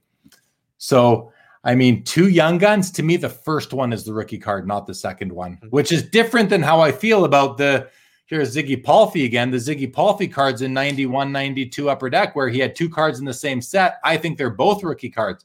But here you have two cards in different releases in the same product year. Mm-hmm. I think the first one's a rookie card. Let's keep going though. That one, that one is kind of, I think, I think is easier. Mm-hmm. And if Carlos isn't jumping in, I think he probably just agrees. That one, that one, I'll be honest with you, I'm comfortable with the first pack pulled one. Yeah. Because they make they didn't change the distribution method or do something weird with factory set or something that makes it trickier. I think it's more straightforward. And I wonder why Upper Deck would even care to bring him out again and put put Young Guns on there because he was never a player that was really going to matter. There's yeah. that one Jordan v- Weal fan, Jeremy. Yeah, that Mrs. one, Mrs. Weal, who's Mrs. been appeased. Uh, what else we got here? Oh, Baz, thank you so much, man. Good to have you. Welcome, welcome again. Welcome back. So, does that buyback rookie card apply to the 30th anniversary one of one Young Guns? So, man, to me, they've, oh God, I don't know. I don't know, name. That's a tough one. I mean, it's because it is a buyback, but now they've yeah. they've put like a seal in it, they put a, a one of one mm-hmm. stamp on it. Yeah, and they also stuck like a logo on it with uh, foil which which is yeah see but it's like putting an autograph on an autograph buyback i i still think that's a rookie card. Putting more material more foil stamp on it is it's still that original card. Is it still a rookie card? I think it is but it's it's tampered with now. It's altered. Yeah. it's I, altered. I, guess maybe this is the best we can do. Um if it had not been upper deck doing it I'd have a bigger problem with it. If it was some random third party doing it, it's like, okay, I consider that an alteration, like like an alteration. But Upper Deck themselves did it for them. Actually, you know what? There's a good example of this. Same idea, same idea. In some of the Topps Heritage sets, you could get uh old the old cards. They would buy them back, but they would actually put like a foil stamping on them to show that they're buybacks. Right. So it was an original card from like the 60s or the 50s or whatever, and then they would give it to you, but it would have a stamp on it to show as a buyback. That would be the analogy for that. So what do you think? Is that a rookie card still? I guess so, but I would I would say yes, but I wouldn't put a premium on it. No, Let me put it that way. I, I wouldn't I put a premium on it. I, I would care. actually I would actually put a discount on it because it's it's not the way it came out of the original pack. When I'm yeah. collecting for my personal collection of Hall of Fame rookie cards or rookie cards, yeah. I want it as it came out of the pack. So I think that for me, I'm not saying I'm taking away the RC designation from it. I'm saying I don't I don't even want it. Never mind what is it. I, I will defer to the singular rule of rookie cards that it must be composed of matter. It is, therefore we're good. exactly. Exactly. Okay, a couple more examples. Bobby, yes, confirms Topps on the licensing. Very good. Thank you, Bobby. Paul says, "Who knows? Maybe Jordan Weal was an injury away from being the next." No, he wasn't. We know. we know that's not it, Paul. But appreciate you know, his mother appreciates your. I love, I love that Jeremy is so intent on this Jordan Weal. This is where he wants to bury somebody. Like, no, Jordan Weal was never going to be good. I, I think he has. I think there's some kind of an issue here, and there's an underlying question that needs to be asked about this one. Go ahead. Uh, Simon loving the debate, and you know what? It's it's this is this is about as heated as that we've ever gotten uh, on After Hours. Right you know, we being Carlos is your third time on the show. Yep. Um, we don't, we, you know, it's almost the most heated we, I've ever gotten on the show at all. But it, it's because it's such a, it's really at the core of the hobby. Rookie cards are so important in the hobby. And you know, someone asked really like, why are they so important? Like they just are. They just are. You know, and I've seen people really poop on second year cards. Like, why are you? Why do people care about second year cards? Well, it's funny because second year cards are still made, right? That's still, still, they still represent the player. They're still early in the career. Why is first year so much more important than second year? Mm-hmm. I, I, I emphasize on purpose there, but I understand why. But are second year cards not more important than third year cards, which should be more important than fourth year cards? And at what point does it just not matter anymore? A lot of people thinks it doesn't matter after first year cards or rookie cards. I like some second year cards. I think second year cards are cool. I remember in the 80s and 90s, second year cards were very important in the hobby. Mhm. Okay. What might have changed now is it's like first Prism card or first Cup card or first Bowman Chrome card. Like those are kind of what's become more important today versus second year cards. Because back in the day, there was nothing else in a rookie year. There was only one set for most. I, I. I get the idea, but one thing I'll say about that really quickly is that that is the case now. It's it, because it's hard to say if it would matter if. Uh, okay, let me give you a quick example that applies here for baseball. 1993 was the first Topps Finest set. To me, that was a significant set. just Take it easy, waving, Amit. just waving good night. Amit made a few comments here. Amit, if you're still there, I do see you. Good to see you, buddy. Oh, he says, I want that hat. Hundred bucks, man. Hundred bucks. No, Nice. I'm, I'm just kidding. I'm just Um, but yeah, no, all I was going to say was the 93 Topps Finest was the first year of Topps Finest. And to me, that was a very significant piece of technology, the first Chromium set. Also, the first like super duper premium set because Upper Deck uh, raised the bar. And then in 93, Topps Finest was a $4 a pack set that quickly became higher because they became so popular they couldn't hold them without raising the price. Today, Topps Finest is not so significant. So if and remember, Topps Finest was like the deal because those Topps Finest refractors from '93 are still a big deal. But after some time went, and some of those early Topps Finest sets were awesome, but eventually the hobby kind of soured on them. So like when you get your rookie card, that's the Topps Finest. It's not the premium card. It's not so great. If the same thing happens with Prism, you won't care about the first Prism card. Not nearly as much.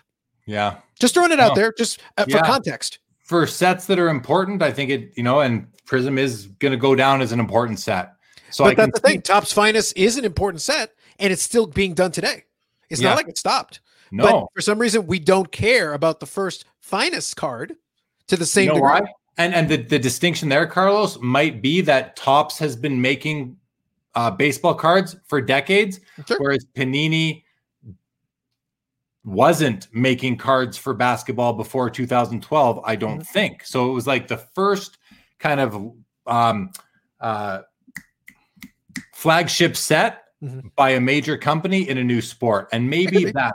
But you know, you you you know, like I, we don't care about first SP authentic cards for Yeah. players, right? Uh, you know, So But- uh, all I'm saying is we'll see because right now we don't have enough of a timeline to be able to say definitive. Because if if Prism falls out of favor, if they if they produce sets that become less popular as we go along, it would hurt some of that concept because some collectors would sour on it. yeah, I, I don't know if I if I if I'm with you on that completely. I think that I think, and with that specific example being Panini Prism basketball, I think that set is so entrenched now as an important landmark set that people love, and it's beautiful. It really is a nice looking set. I Um, believe it. I think in that case, we do have enough timeline behind us now. We're almost 10 years in. I think we do, but that's okay.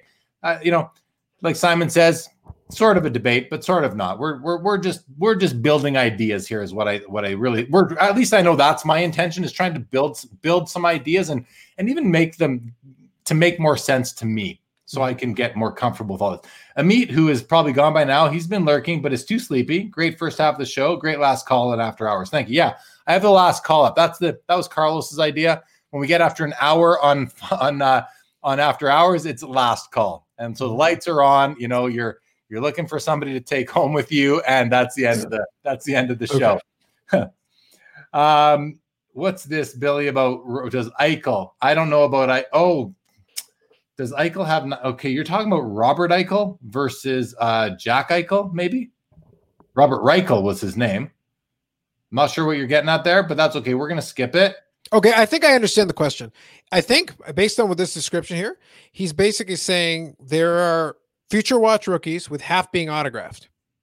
Because that regardless of who the player is, it's oh, like he's just got the year wrong. He's yeah, yeah. Like the, that's what I'm saying. Like the concept is of a print run where some of them are autographed and some of them are not. And all I'll say about it is it's tricky. Maybe maybe this would be a good analogy for this. And we'll use we'll use you know we'll use Jake since we had the. Imagine if the PMG had actually been a set of some kind, and you had a hundred card print run. Obviously, whatever, but just stick with me on this. You got the red ones and you got the green ones. So are both the red and green ones would be would be considered a rookie card if that was an actual base set of some kind? That would be interesting because it's part of the same print run. They're part of the same numbering, low number, you know, same part of to 100, but there is a red version and a green version. I leave that as an open-ended question because Yeah. you can have that for a bigger set. and I got to apologize, Carlos. I'm not really fo- I'm not really tuned in right now because I'm I'm still thinking about the question in that what happened in this case with Jack Eichel is that Leaf had the autograph exclusive on him, so Upper Deck couldn't put his autograph. Sure. So they did cards in 15 16 called Future Watch without an autograph, and then they re-released them in 18 19 with autographs. Yep. And the back of the card where it tells you what set it's from Mhm. doesn't say 18 19, it still says 15 16. Yeah. So in 10 20 years from now, people are going to have a hard time knowing what you know unless it's documented which it obviously is documented but people i don't think they're going to care down the road that the that the rookie the autograph rookie card didn't come out until two years later and i also believe that upper deck printed those in 15 16 but Yeah. couldn't get them autographed until later and that's why they say 15 16 on the back and i think that was confirmed actually Yeah, it's a more complicated version of the buyback without it being a buyback. yeah It's basically like that. I like this comment from Gregor as he says, This debate is so much better than the president's debate. I love it. Oh, That's a little bar to hit, but yeah. yeah, uh, that's a little. Amit wants this hat signed. Okay, Amit, you got it, buddy. You got it. And then he, said, 150 for the signed version.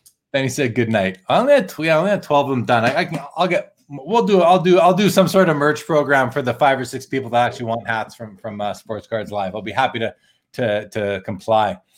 Um, I like this one. So I this is this is a great. This is a card where um, you've got a player, an NHL player named Sylvain Turgeon, who played in the in the 80s and the 90s, and his he has a card. It's not a rookie card. It's probably it's a card from the 90s. Yeah. But in that card, in the background, in the stands, is?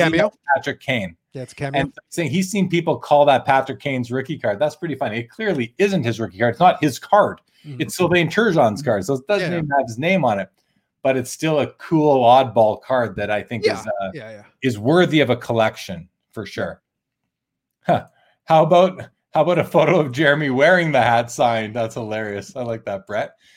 Prizm is not MLB sanctioned. Not sure why they have much value. I consider them subpar for baseball, no logos. Yeah, I hear that. It's not licensed for baseball in 2012, 13, but it was for basketball. So that conversation conversation we were having earlier about Prizm Mhm. for me only applied to basketball, did not apply Yeah. to baseball.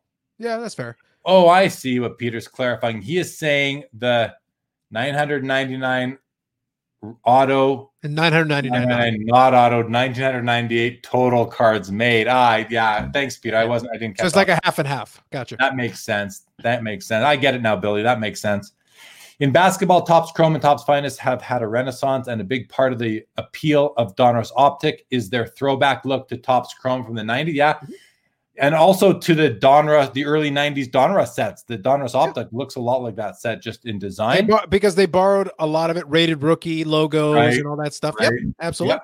Yep. And Billy, yes, I sorry, and, and thank you uh, for that for clarifying again, but I do get it. So to me, Billy, uh, they are all rookie cards. To me, the the the Eichel cards that came out of the 18, 19 packs autographs, autographed, to me are rookie cards. And I know I know I'm in the minority there because they came out of 18, 19 packs, not 15, 16 packs, but that's where I maintain I'm entitled to my opinion. I'm not putting it on the rest of the hobby. I'm not projecting it out there, but to me, they're both rookie cards. And I have a, one of my best hobby friends in the world lives here in Calgary, and to, and we, uh, you know, we we hang out all the time. Blah blah blah. To him, we he sees it the other way. He does not. He wants the original card in his set that came out in 15, 16. Mhm. Okay. So maybe say loving the banter as opposed to the debate. Sure. I mean, it's a debate. It's a it's a banter. It's a it's it's it's it's brainstorming. Whatever it is, it's it's discussion, and we're having fun. And and thank you for joining us as always, Simon. Uh, Eric, same to you. Appreciate you joining. Gregor is a bit of a ha ha ha. Appreciate that, man.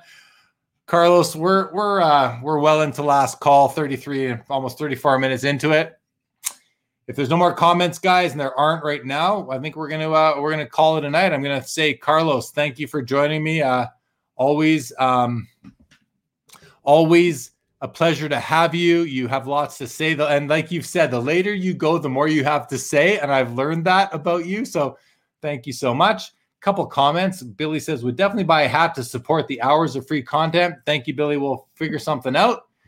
Greg says I found a box of hockey cards I got from my neighbor the night after Charles was on.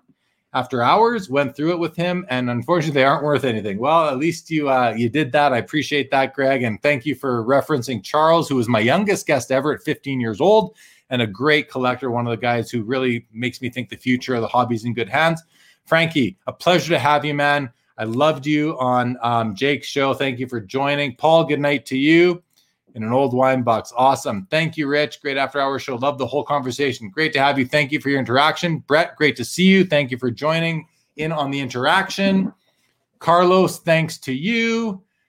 Guys, be back Wednesday with Sports Cards Live. We got the CEO of Collectable, Ezra Levine. That's going to be an interesting conversation on fractional share ownership in cards. And then next Saturday, we've got Drew Herndon, who is one of the who is the host of Let Me Get That Potograph and a co-host of Hobby Hotline on YouTube.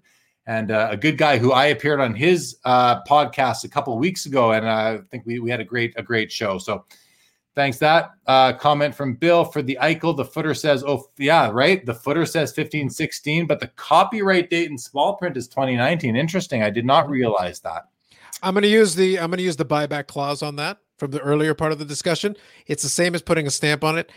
We'll never know for sure if it was physically printed at the same time. We have to assume because that's what Upper Deck claims. But the copyright says 2019. That you can print over it. It's the same way as slapping on uh, same way as slapping on some foil.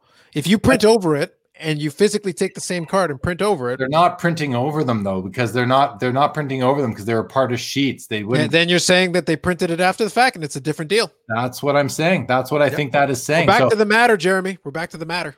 Different yeah, matter. exactly. Simon says, "Thanks, Jeremy and Carlos, as usual, from a happy hobbyist from the other side. I love having you, Simon. Thanks, Simon." Thank you for tuning in all the way from Australia. Greg, good night to you. Bobby, thanks for tuning in. We'll get you back on after hours very soon.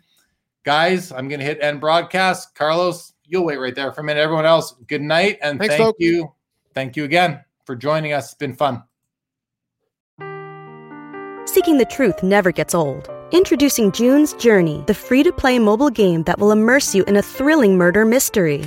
Join June Parker as she uncovers hidden objects and clues to solve her sister's death in a beautifully illustrated world set in the roaring 20s. With new chapters added every week, the excitement never ends. Download June's Journey now on your Android or iOS device or play on PC through Facebook Games.